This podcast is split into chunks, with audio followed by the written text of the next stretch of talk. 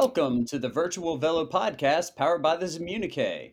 We are exercise and physical therapists, performance coaches, and live stream broadcasting pioneers. But most of all, we're passionate about cycling and immersed in the virtual cycling community. Our goal is to inform, inspire, and challenge you. Come take a conversational ride with us. Hello, everybody. Uh, we've got a, a good crew with us today, our regulars. Joy, how have things been going for you? Fantastic. Good. We understand you did the rim to rim to rim. And it's Uh, all can you tell us a little bit about that? Well, it's your wife's fault for starters. Okay. um, she was the one that gave me the idea, and it went. You know what? It it went great. It, it went great. Everybody finished. Um, it was a long day, but it was amazing. We we really, with everything that happened, I would say, end of the day, we got lucky with weather, with no one getting injured, with everyone finishing. Considering there was a hurricane in Florida, and so it was uh, it was a, it was an exciting week. What is the rim to rim to rim? Okay, so the rim to rim to rim is you you can start at the north end or south end of the Grand Canyon. We started at the south end and started on the South Kaibab Trail, went hiked up to the north rim, and then back down and back up the south rim via the Bright Angel Trail. So we uh, it's uh, about 48 miles Wow. with like I 11, 12, 12, 11, 12,000 feet of elevation total. Right. And that's each direction, right? Correct. Yeah, because we parked, you know, at the south end, so we had to get back to our cars. people apparently not too many people go, you know, do the double crossing in one day. A lot of people go from one end to the other. They'll do just south to north or north to south, but that takes more logistics. In my opinion, it's just easier to just park on the uh, south rim and uh, go back. just turn Okay. So and go back. there was no stopping. You just kept going. I mean, there were stopping, sure. Oh, well, we- yeah, but you, they're not an overnight, like no overnight. No, no. Yeah, we gotcha. finished. Uh, well, there was a big group of us, so some people finished at 9 p.m. and then the other group finished somewhere between 1 and 1:30 a.m. Got it. And how many were in your group? There was seven of us. So six from Florida. Six of us fled the hurricane in Florida, which was a, a crazy process uh, in itself. But then we had a friend that lives out in Phoenix and joined up with him who had done it before. So he was kind of our guide to really kind of give us, you know, pointers and make sure that we had, you know, knew knew the the the, the little things that to know going into it. Well, Joy, that sounds like an experience of a lifetime. And we also have Nathan Guerra with us. And Nathan, you are not even in the United States right now. no, uh, last minute decision to head down to Brazil. First time ever in the country. Um, need to. I was gonna do Iceman. We made a little joke uh, last week, and I was like, "Well, I guess I have to forego Iceman." And uh, Gabriella says, "Well, it's fine. You can come see the Firewoman instead." So that's what we're doing. And, What is uh, the fire woman? well, no, no other than Gabriella Schumann. That's Oh, okay. Oh, that's great. Liz, Liz will be very familiar with her, I would think, uh, at least in at least in pedaling, so and virtually. Very nice. Well, I hope you're enjoying your stay down there, and I hope you're getting some delicious uh, taste of Brazil. I'm sure the food down there is excellent, and the weather's nice. Literally have like a gigantic steak waiting, like the steakhouses are like the thing nonstop being talked about, and how many I have to visit. And then like last night, the pizza here is not like our pizza. Like I don't even know how to explain. You just have to look at my Instagram. Like literally, they they have like sweet pizzas, like pizzas that are covered in chocolate and what is that dulce something or I don't like like I mean just every kind of sweet you could put on it is on this pizza, and then the others, and then the savory side was like covered in steak and cheddar cheese and Whoa. I mean, it was they. They are definitely interesting. They're they're wild. They're they're Brazilian pizzas. They're wild. Yeah. They're very wild. Yes, but are they good? They're very good. Okay. Very, very good. But there, you also need to do a lot of riding while you're here. That's great. Um, cool. Well, everything's been going well for me. I've got my last mountain bike race of the year coming up on Sunday and excited about doing that. I also just ordered the Wahoo KICKR bike, so real Oh, excited about that. Yeah, it's on sale. So Cool. I've been I have wanting one of those. Yeah, I've wanted one for a really long time, and and the price was finally right. Sort of, still expensive, but way cheaper than it usually is. So they're clearing inventory, I suppose, for their version two. Ken, do you And- want to tell us about the mountain bike race that you did in, I don't know, pajamas or man Oh pants? yes, the Dad Bod Invitational. Dad pod, yeah. That is a downhill segment that these guys built called the uh, Dad Bod. And Misfit Mountain is like a local mountain bike apparel company, and they make silly videos every year for Christmas and stuff. And they're a great group of guys. And this is their third year of inviting a bunch of people. Well, not a bunch. I guess there was 17 of us that raced and then there's a crowd everybody's drinking beer and watching this downhill run and i'm doing it on my little 100 mil xc uh, mountain bike and um, i had my dad bod uh, pajamas which are like a silky material real nice real soft But how was and how was it biking? So in mine. those? it was not great biking in them yeah i wouldn't you know fortunately i hiked them up to my rib cage to keep them out of the drivetrain and uh just tucked in my um, My- my, my dad bod shirt Was did you have bibs on underneath? i did not have bibs on but i did have a pair of mountain bike shorts So your Yeah. daughter must have been very proud, Ken. Yeah, so she was at a swim meet lighting it up. So she's killing it with swim team. And so I did the the the swim team meets are all two days long. I did Saturday, my wife did Sunday. We divided and conquered, so that worked out pretty well. Good for you. And Chris, how have you been doing? Actually, been uh, been doing okay. You know, trying to live my best uh, semi-retired life. I uh, got Road CC to pick up one of my articles, and I was pretty psyched about that because they don't do much in the way of virtual cycling, so that was cool. And I um, Cycling Weekly picked up uh, my hand cycle article, and I was really proud of that because I, I, I you know, I feel great for the uh, adaptive athletes on Zwift and that they're getting represented, and I feel like I played a tiny little part in that. So I'm pretty cool. But the but the uh, the big news is, and, and Ken, I, I I'm pretty sure that you might be aware of this. If if not, I'm going to be the first one to tell you. My team won the ZRL Ooh, Atlantic Open B1 champs. very nice. But it, it was Which it was cool team? because What's the name of your team? Dirt OG. the OG, the Dirt OGs. You're not familiar with them. No, I'm familiar. I wasn't invited, which is weird, since I'm a Dirt OG and all. Yeah, I don't think that that was the only criteria. No, only kidding. Um, Oh, you got to be fast. Also, uh, my bad. Well, the uh, it's I guess it's all not all about winning, but anyway, I um the, the guys held it down for me because I was still recovering and trying to build up from my ride across the country, and then I was able to contribute towards the end, which was uh, which was pretty cool. But uh, speaking of building up since the summer, um, it'd be a great time to introduce our guest because she has been lighting it up uh, since the summer. So Ken, take it away. Sure. We have our first repeat guest on the podcast. We have Liz Van Houweling with us today. She's been doing great in the uh, Zwift Academy, uh, one of the finalists, and she's got some other accomplishments that uh, have have happened since the last time on our podcast. So, Liz, how are you? Yeah, I'm doing doing well. Thanks for having me. Yeah, yeah. Well, it is great to have you back. And we want to hear all about your adventures since I guess it's been what, last November? Is that right, Chris? Um, well, it was after the uh, the World Champs that we spoke to Liz last, but Okay, okay. You know, I um, yeah, I uh, I got to visit Liz. My uh, my route across the country actually took me right to her town. So I visited her on day 36 of, of my adventure. I'd, I'd ridden uh, 2,500 miles and, and climbed up like, a, like a, a lot of feet before then, and uh, we were able to uh, visit the the Van Houweling compound. It's beautiful, really beautiful. Very nice. So it was in a really nice part of Iowa, and I got to meet her her husband, who is uh, her husband Ryan is who's a great guy, I felt bad for him. He was he was uh, recovering from a, a, motorbike accident of his own, Ooh.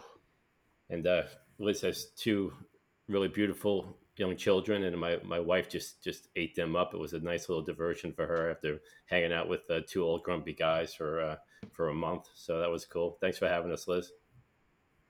Yeah, it's so good to meet you. We, we, we pulled up with the uh, the Schwenk tank, the thirty foot RV, and parked it in her driveway. Her driveway is like a mile long. She's got a pond in the back, and a uh, and a lake for when the pond isn't enough. It's, it's uh, it was really really beautiful. Very nice. Very nice. So, Liz, what have you been up to since you were last on the podcast? We caught up with you shortly after the World Championships.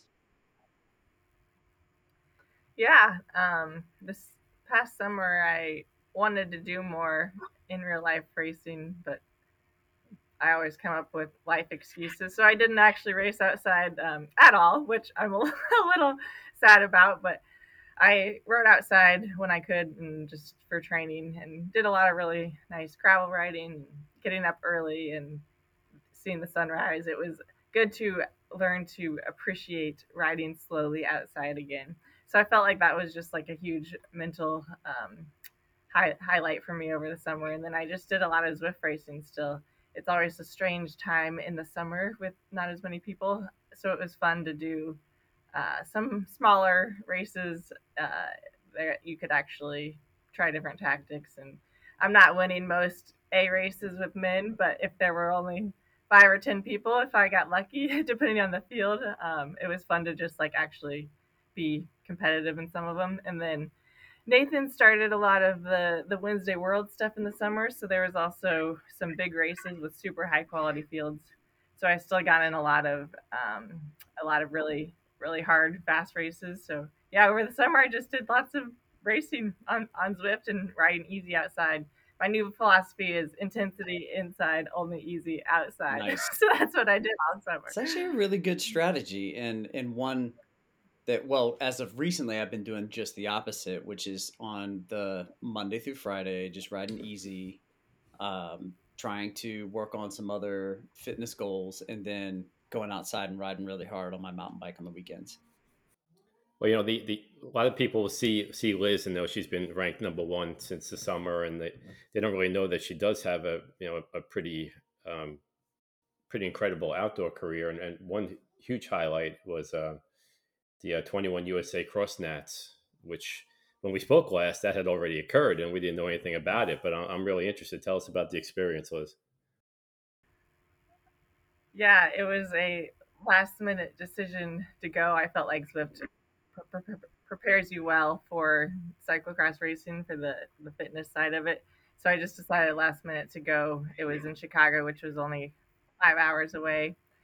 And I did the Masters race and yeah, I got the whole shot, uh, built up a, a 30 second plus lead and then just slowly started to freeze inside and out, and my my brain and my body basically were shutting down. And then yeah, I got caught, rode the last lap with the girl, and then uh, got out sprinted by a tire width at the finish line and got second. Um, and actually ended up with frostbite that took about six months to recover really? from. So that maybe contributed a bit to my lack of enthusiasm for racing outside this past year. Um, but it was still an incredible experience, and I'd love to, when the stars align, try to go get a Stars and Stripes jersey. It, it is still a huge goal in my life. So, so if I'm if I have the dates right, that means that you were climbing up that final climb during the uh, Esports World Championship with uh, with frostbite in your feet.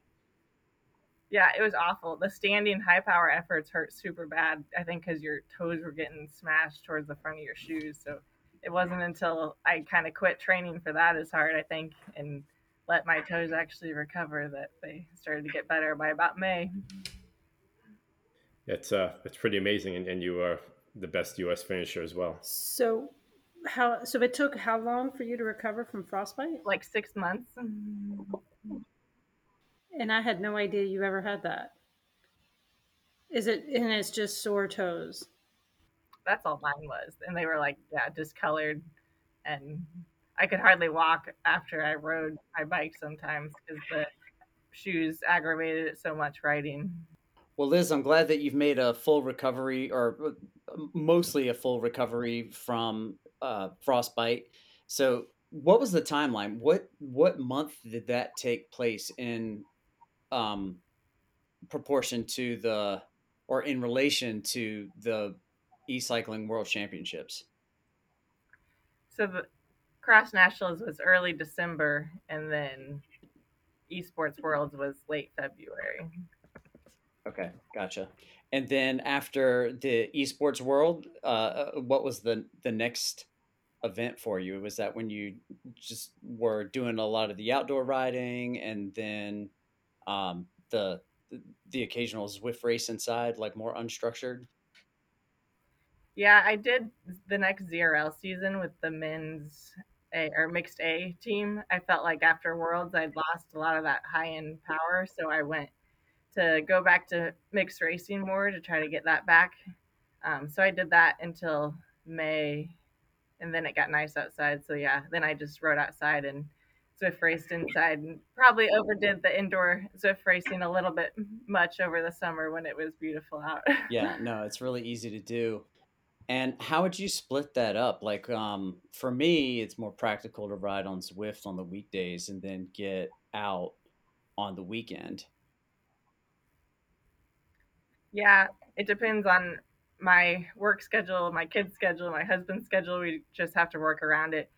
In general, I would ride outside early mornings on the weekends when I could. Um, so if I wanted to do like an easy recovery ride, if I didn't have early morning appointments, I finally bought a bright headlight so I can leave the house by 5:36 as long as it's just an hour, hour and a half at the most to get back for the kids waking up. So early mornings or or weekends and that was still early mornings because you still are busy on the weekends no i can definitely understand that. Um, did you get it to do a bunch of mountain biking? Not too much. You have to drive to get to the mountain bike mm. trails from here so it's just more of a production. We did take a trip to colorado my husband and, and kids and um, that was actually where ryan broke his ankle Oof. on the motorcycle but we did get to do quite a bit of fun mountain biking together out there. And then once he broke his ankle i got to ride it by myself. So that was fun riding in new places navigating hoping i don't crash. Nice. So um what i mean what exactly happened and and how is he now?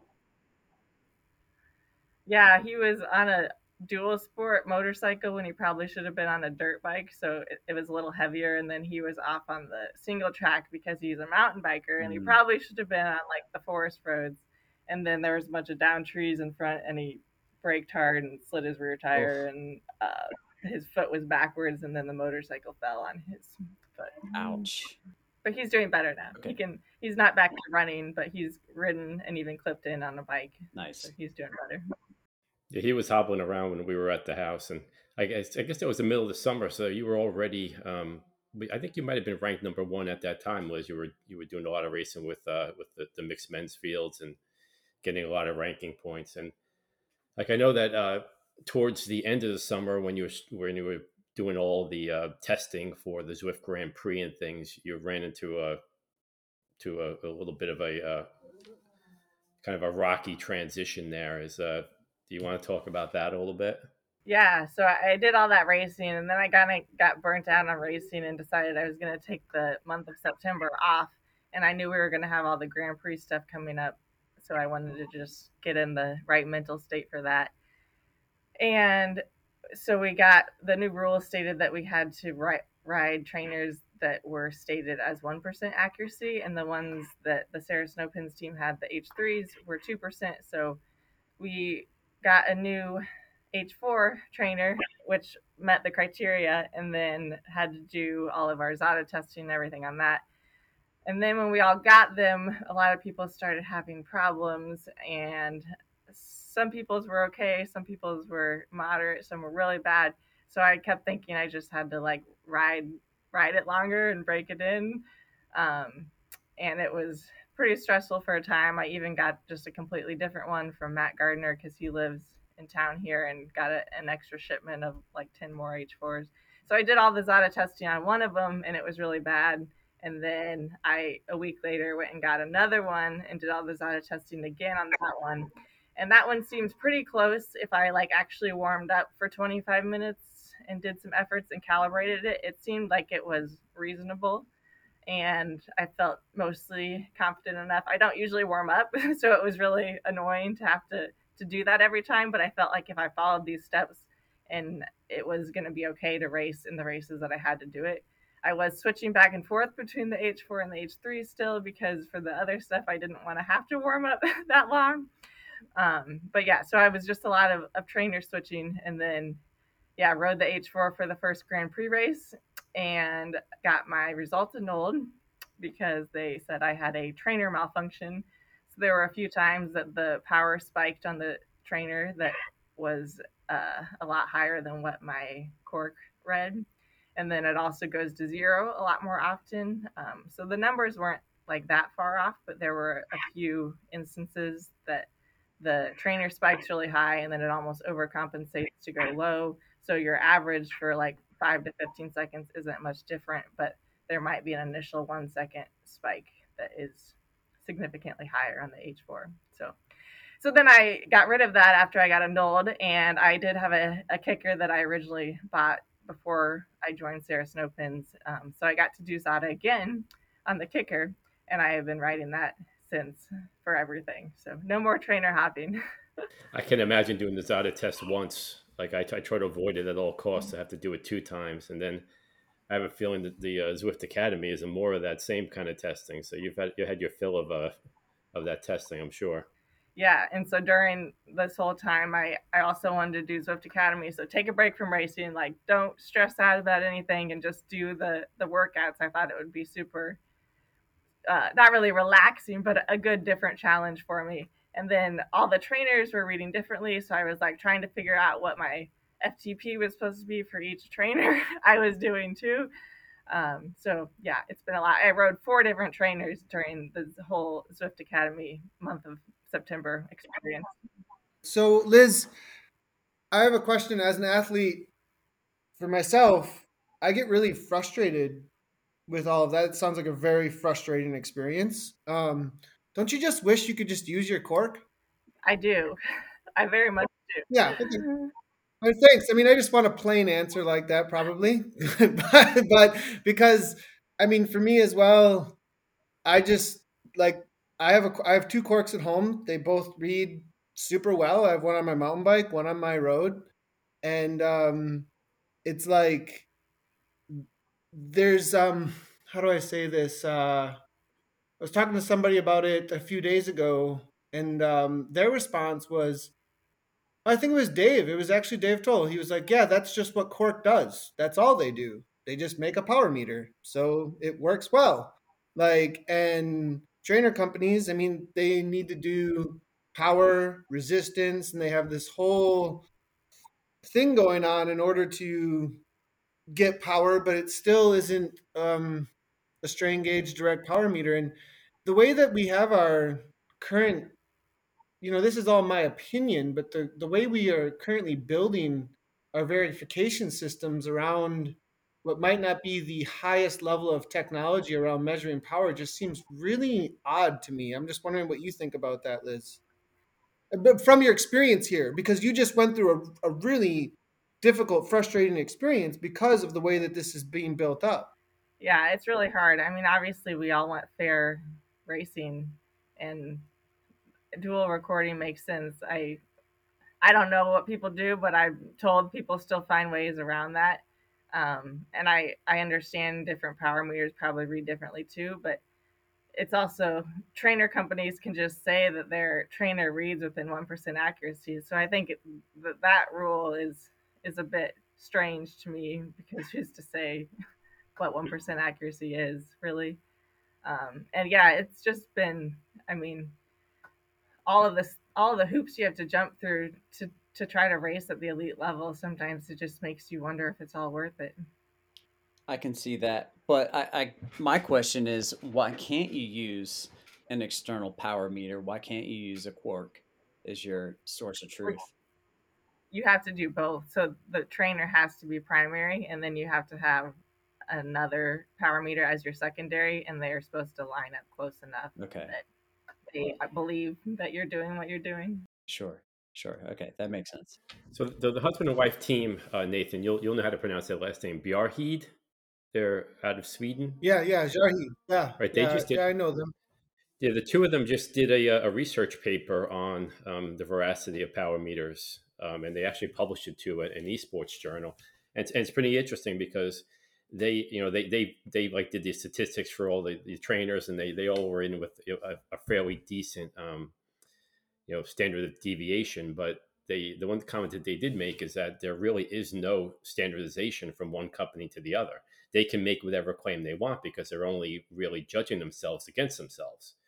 So you know, there it's, it's kind of it's like a it's like a wild wild west when you come to the trainers. There's really like no like set standard for for what you know the you know the accuracy really is. So it's kind of like you're you're you're making athletes adhere to a really arbitrary you know definition of what accuracy should accuracy should be, and it leads to problems like like you guys are experiencing. And then the other thing is there's no standard for what Zwift puts forth for what's acceptable and what's not. So it's not like they say if your power meter reads within 5% of your trainer or within 3%, or for this duration it has to read within this percent and this duration. So we don't even know what what's going to be what's going to get you in trouble and what's not basically.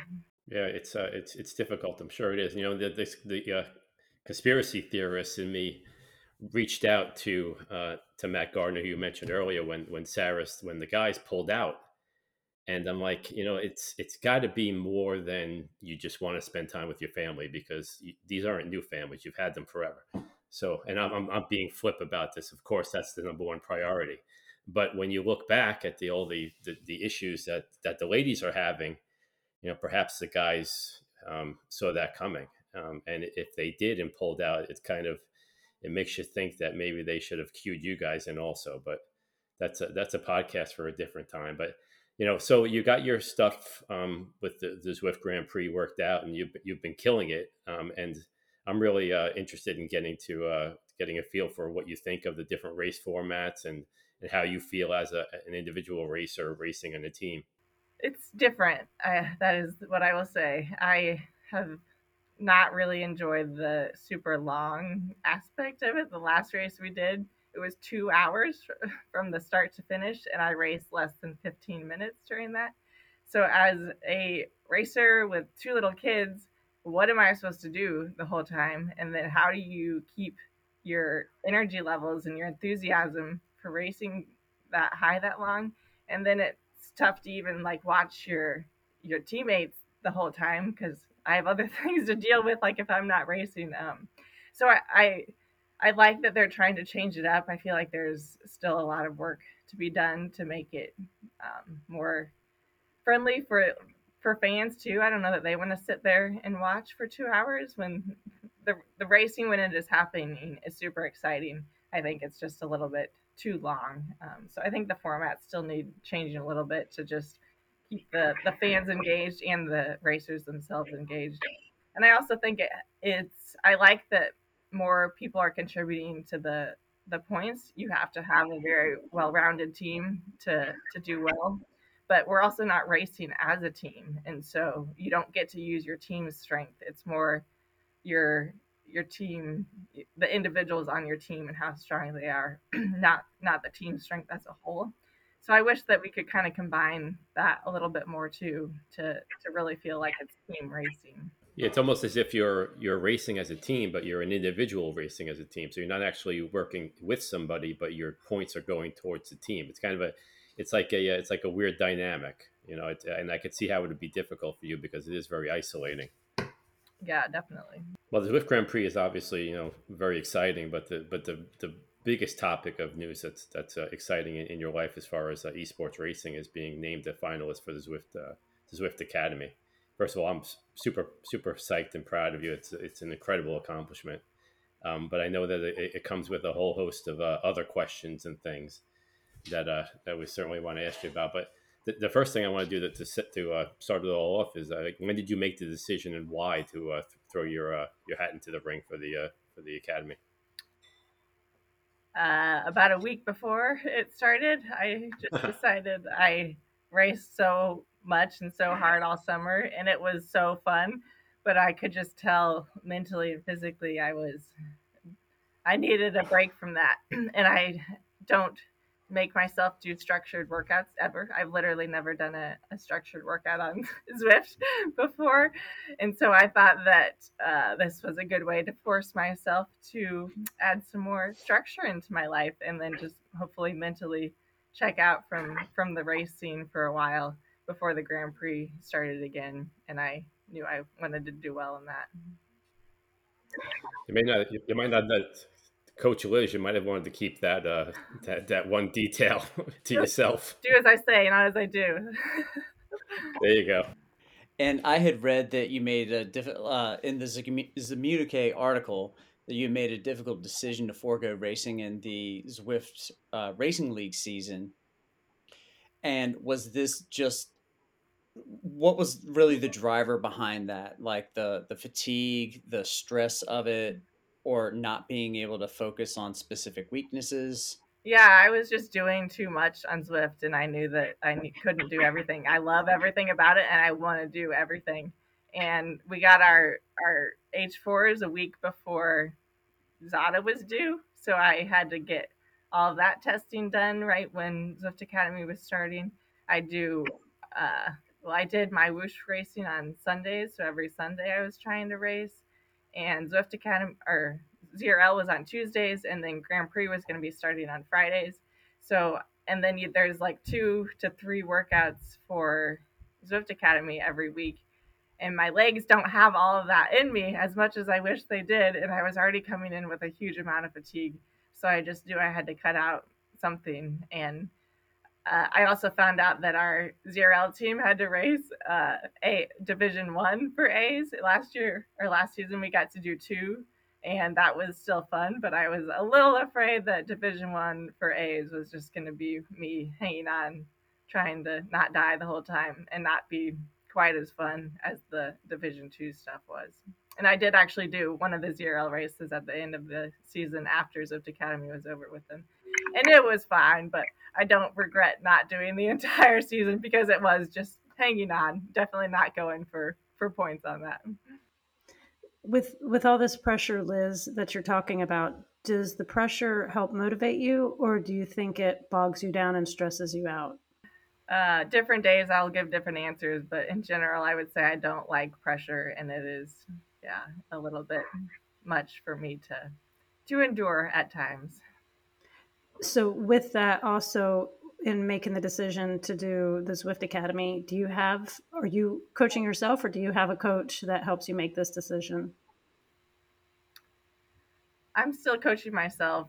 Um, I talk with Lee Wild a decent amount about about Swift racing, um, but at this point, I yeah, I just am trying so, to. I, I know a little bit about this, and uh, and Lee coaching you, and I'm pretty fascinated by it because Lee is technically not a coach, but has been very successful helping you. So I I find how fascinating that is that it works so well for you. Yeah, and I wouldn't say it's like a typical coach uh, relationship. He he was better at the the gaming side of Zwift when I was still learning. So initially, he helped me a lot with that, and then the sprinting part. Um, I was bad at sprinting, so like a couple summers ago, he really worked with me on sprinting on Zwift. But um, yeah, I still I still am a bike racer at heart, and I I know as a coach, I know what I should be doing. So it's it's a just a different dynamic than it's not like he's telling me what to do every day, but sometimes it helps to have a person to, to talk things through and and mentally get in a better place. So then, getting back to the whole uh, the whole academy, you know, what was your main motivation? Like, did you want to just see if you could qualify? Do you want to be a pro on the road? What what is uh you know what's the uh what's what's the bottom line, Liz? Uh, well, I never in a million years thought I'd get picked for a finalist. So, I mean, like I said before, I mostly just wanted a good excuse to not to make myself not race. I felt like I had to do something else, or I was just going to get tempted into every race. and uh, yeah, I I haven't road raced in a very long time, and I have two little kids. I live in the U.S. I I have to be realistic about what I I can do um, as far as pro pro road racing goes, especially. But it's also cool to I've I'm fitter than I've ever been in my life from Zwift racing. I'm I'm better than than I was when I used to race on the road and outside and everything. So I think it's just going to be a cool experience to see see what that fitness really is and how it translates to the road and to other people that, that are kind of going through the same process. Well, really, is a tremendous opportunity, and I, I, you know, I really hope that it, uh, that it is everything that you want it to be. And if you got that pro contract, that'd be great too. Um, you know, one of the things that I was curious about is like, what is the qualification to to be a finalist? Like, like is there a standard there? We spoke about standards. Does anyone know what it takes to become one of the five finalists? No, I have no idea. They just along the way they kind of let me know that I was still in the running to be it, so I had to send additional information, more verification, more information about me basically. So I think like twice throughout the month I did that. And then they called they wanted to schedule they set an interview for me and so I thought I was going to have to answer questions and probably tell them that I'm not an idiot and can ride my bike outside was what I was thinking. And then they yeah, it wasn't an interview. It was just a, a call to tell me that I had been selected as a finalist. That must have been incredible when you were going through Zwift Academy, which I've not done this in, in many years, uh, it was a mix of structured workouts and group rides and races. What what did you enjoy about that? What were the difficulties with that? Of course, like they're doing these races at different times, and that's another thing about the black box of how you qualify. How are they comparing? the racers that win this race at this time and that race at another time. Anyway, just your insight on the actual rides themselves associated with Zwift Academy. Yeah, so they actually I I have never paid attention to it before this year. So I think it was different this year than it has been in the past. But we did no races against each other. We did a baseline test on Legends and Lava with a VO2 max, a sprint, and a threshold, the volcano okay. climb. So we did that at the beginning. You just go hard from the segments and you can go as easy as you want in between. And then we do that same thing at the end. So those are the only like course rides that you do that you have to sign up for a time, but they have them like every hour for ever and ever. So it was easy to, to pick a time to do that.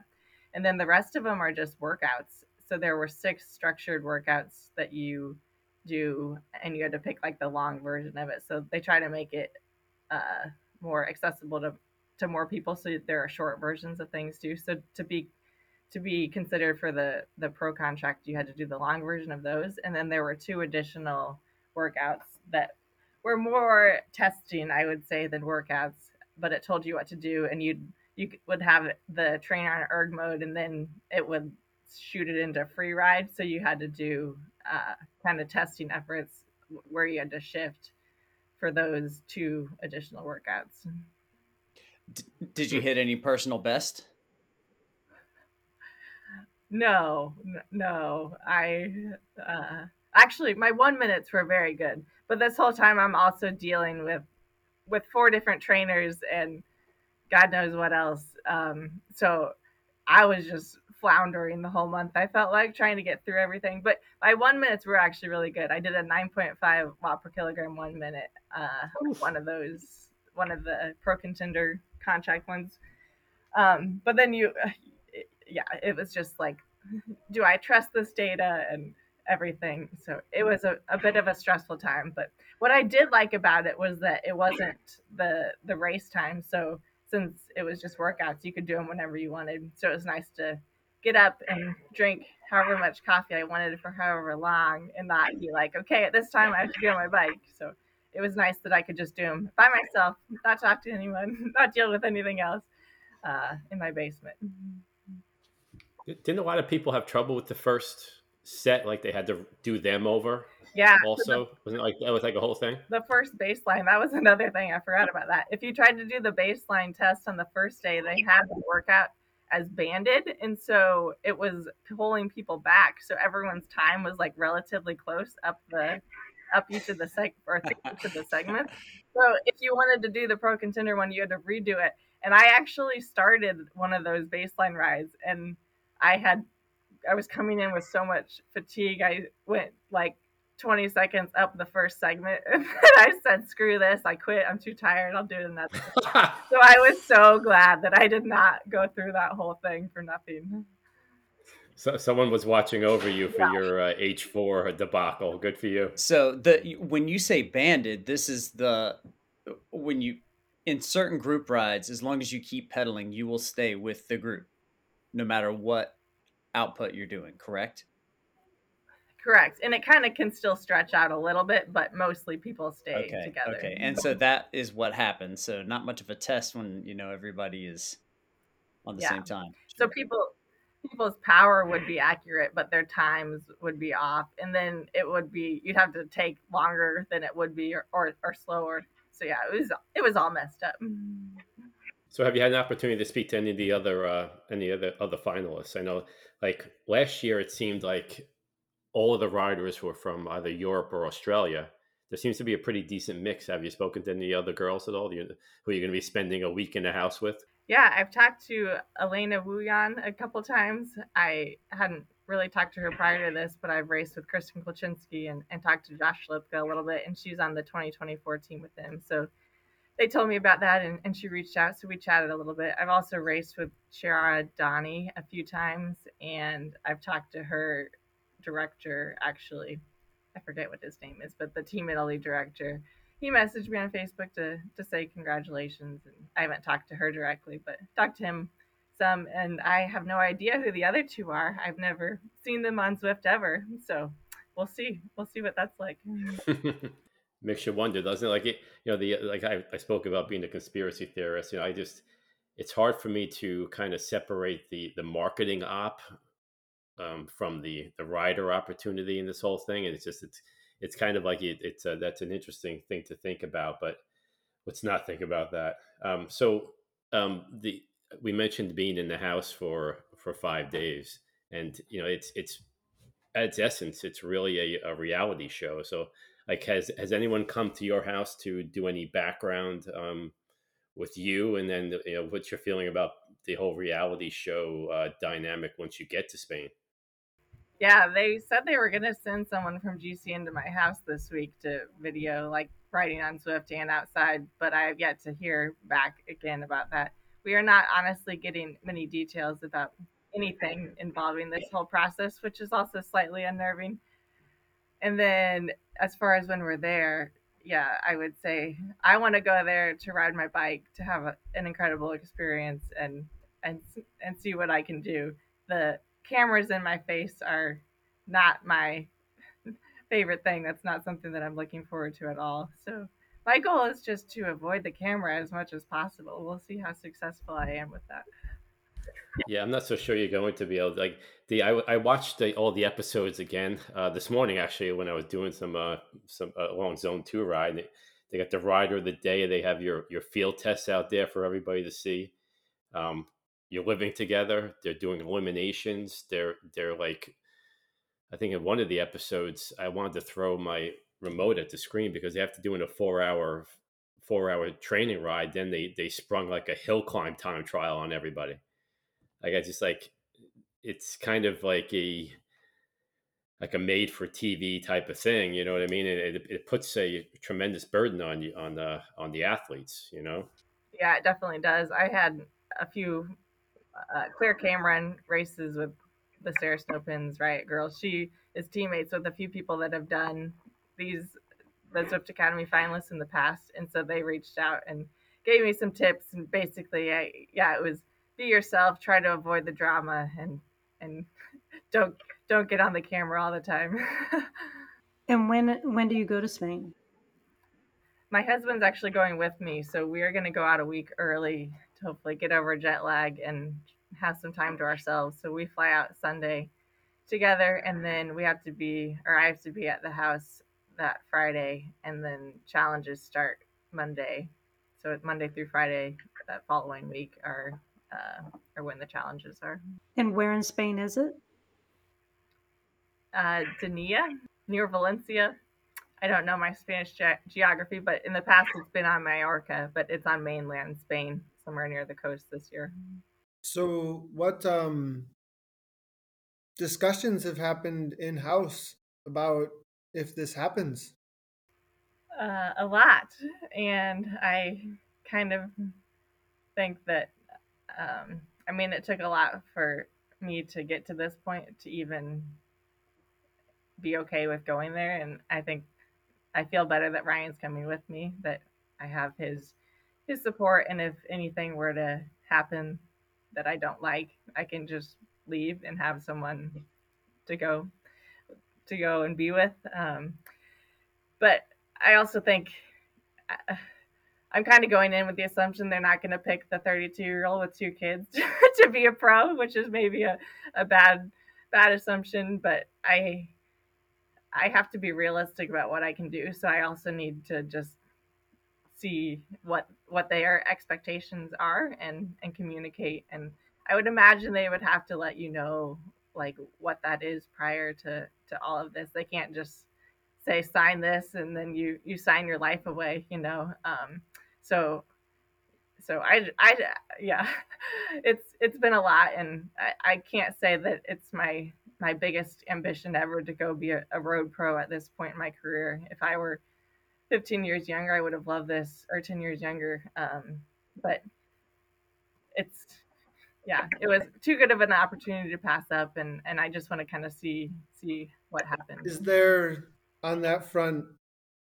Is like let's say you're the best performing, and you know all every single box is ticked, other than the reality as a father, professional racer that did that thing for a long time. I get it and the reality of trying to be a part of Pro Peloton, which is mainly European, is very it's just not a reality in a lot of ways for Americans.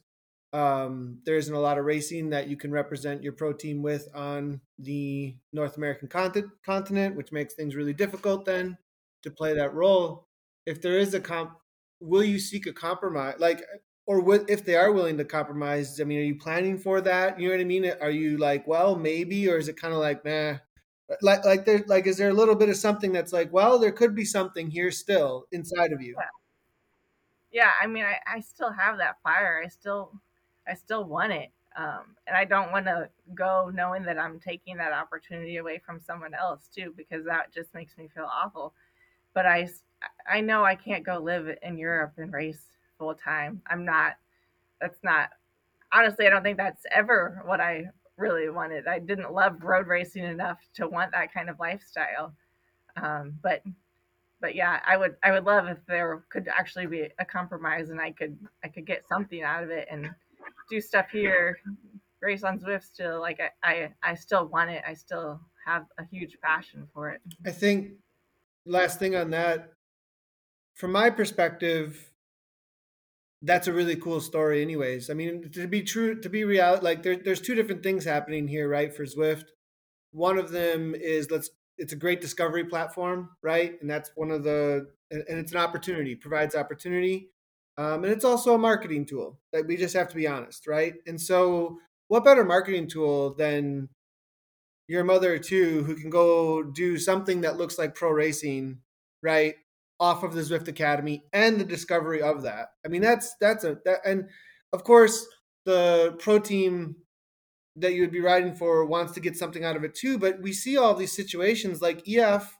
has riders doing a, what looks like a privateer program at this point sometimes you know what i mean like like and and getting representation still out there for the name of that team and we see a lot of these pro teams throwing people into gravel races and whatever it might be, where it doesn't seem like it's a part of that Pro Peloton UCI system quite as much anymore. And so I just hope, and from my perspective, that if you are the strongest rider, there's an opportunity still there for you to show off what has been discovered through the Zwift Academy.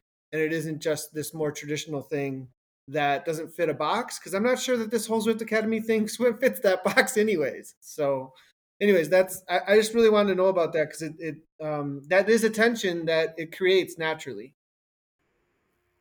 Yeah, and I think, like I said, I don't like pressure, and so I think I'm hoping that because I don't have this burning desire to go race full time in Europe and I have to win, win, win this contract, that it'll help me relax and enjoy this experience more. And then anything that comes out of it anything they'll let me if i if i win anything they'll let me do is just icing on the cake. And and hopefully that can be an inspiring story for other people that it's not there's not one way track that that you have to follow to have crazy cool things happen and, and achieve lifelong dreams you know when, when you had written that article about the uh, the cross nats and it was, it was kind of the theme of it was finding a balance between outdoors and indoors so now you're at, at the uh, you know doing the, uh, the, the Zwift Academy and things, and there's the, the esports world championships are coming up, right? Is that still a priority for you? You know, you you came in fifth last year. You know, you had a great showing. That that's something that's attainable. Also, you could be a world champion,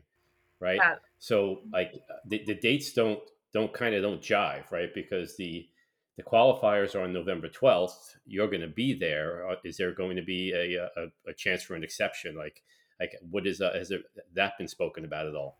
Yeah, I asked the Zwift Academy people when they told me the dates about that, and they talked to USA Cycling. So I'm gonna have to petition my way onto the team, or if last year they had like a race on RGT that you could qualify in on a different date. So I'm hoping that I can get on in in some manner because I am going to miss qualifiers, and that's been my since Worlds last year. That's been basically my only goal is to to get back and win a world championship. And they announced the format and a couple months ago, and that was super motivating because it seemed like something that I could legitimately win. So that is definitely still still a huge goal goal of mine, and I hope I can get there. You know, it's interesting because we've had a, a couple of the uh, you know top level e racers as guests, and last uh, last month we had uh, Lionel Vujasin, and he says that's that's all he uh, lives and breathes is being a world champion. You know, it's it's, and I think it's great because you know if you would have asked anybody who races on Zwift, you know, two or three or four years ago, you know, what's the world championships and what does it mean to you, and they would say, "What I, I don't I don't even know what you're talking about," you know. So there, has been a huge evolution there in the uh, you know the in esports as a whole, and, and I think it's great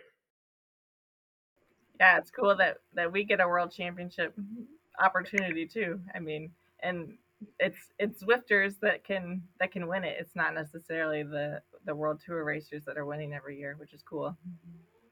Yeah, I agree. Absolutely. Well, we are all going to be rooting for you as you go on this next adventure. I was watching the reality show this morning on YouTube that that Chris had sent us all, and I was like, wow, this does look like a lot of fun. I will say that I thought making those women ride up that hill at the end of a four hour ride in a fixed gear, they took the batteries out of all their Di2. That was kind of, that was kind of. I'm all about that. I feel like I'd be good at that. Okay, job, well, so hopefully, yeah, maybe, we'll, maybe we'll publish just after that. I think you'd be good at any yeah. of them. The, the, the thing that I didn't like was that they had uh, one of the uh, like one of the I guess one of the the DSs from the team like leading the girls out, and I'm like, I hope Liz just like toasts that dude. Like when they when that guy goes to pace him, I hope that she just like rides away from him. Yeah, I'm not sure. It's kind of like a like a slap in the face. If it's been a four hour ride and we're having to do a 15 minute climb, not really my forte. So we'll see about that. very nice. Well, we're very excited for you and we're going to be wishing you luck and thanks for joining us today. And I think Chris has a Dirt Dad Fund update for us that he wanted to share. Well, I just wanted to just say one other thing that, um, in the uh, the eloquent words of, of Dave Toll, um, I'm a huge fan of of everything that Liz Helling is about, and especially that she's a member of the Zwift Communique family. Thanks a lot. I, I thought that was great in the broadcast last week but yeah, so the, the Dirt Dad Fund, like everyone knows that the, the reason why I do all this stuff is to raise awareness of the Dirt Dad Fund.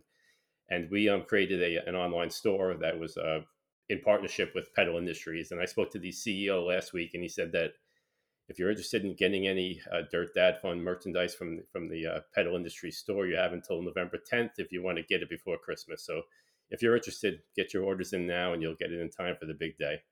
And I, I really appreciate the support from everybody, and I, I appreciate everything that uh, the uh, Virtual Velo podcast does to uh, promote the Dirt Dad Fund as well. Well, thanks for all you do, Chris. Aw. Thank you, everybody, for joining the Virtual Velo podcast, and especially to Liz. Uh, we're going to be uh, keeping an eye on everything that happens, and we hope that you will all join us again for our next episode, which will be back soon.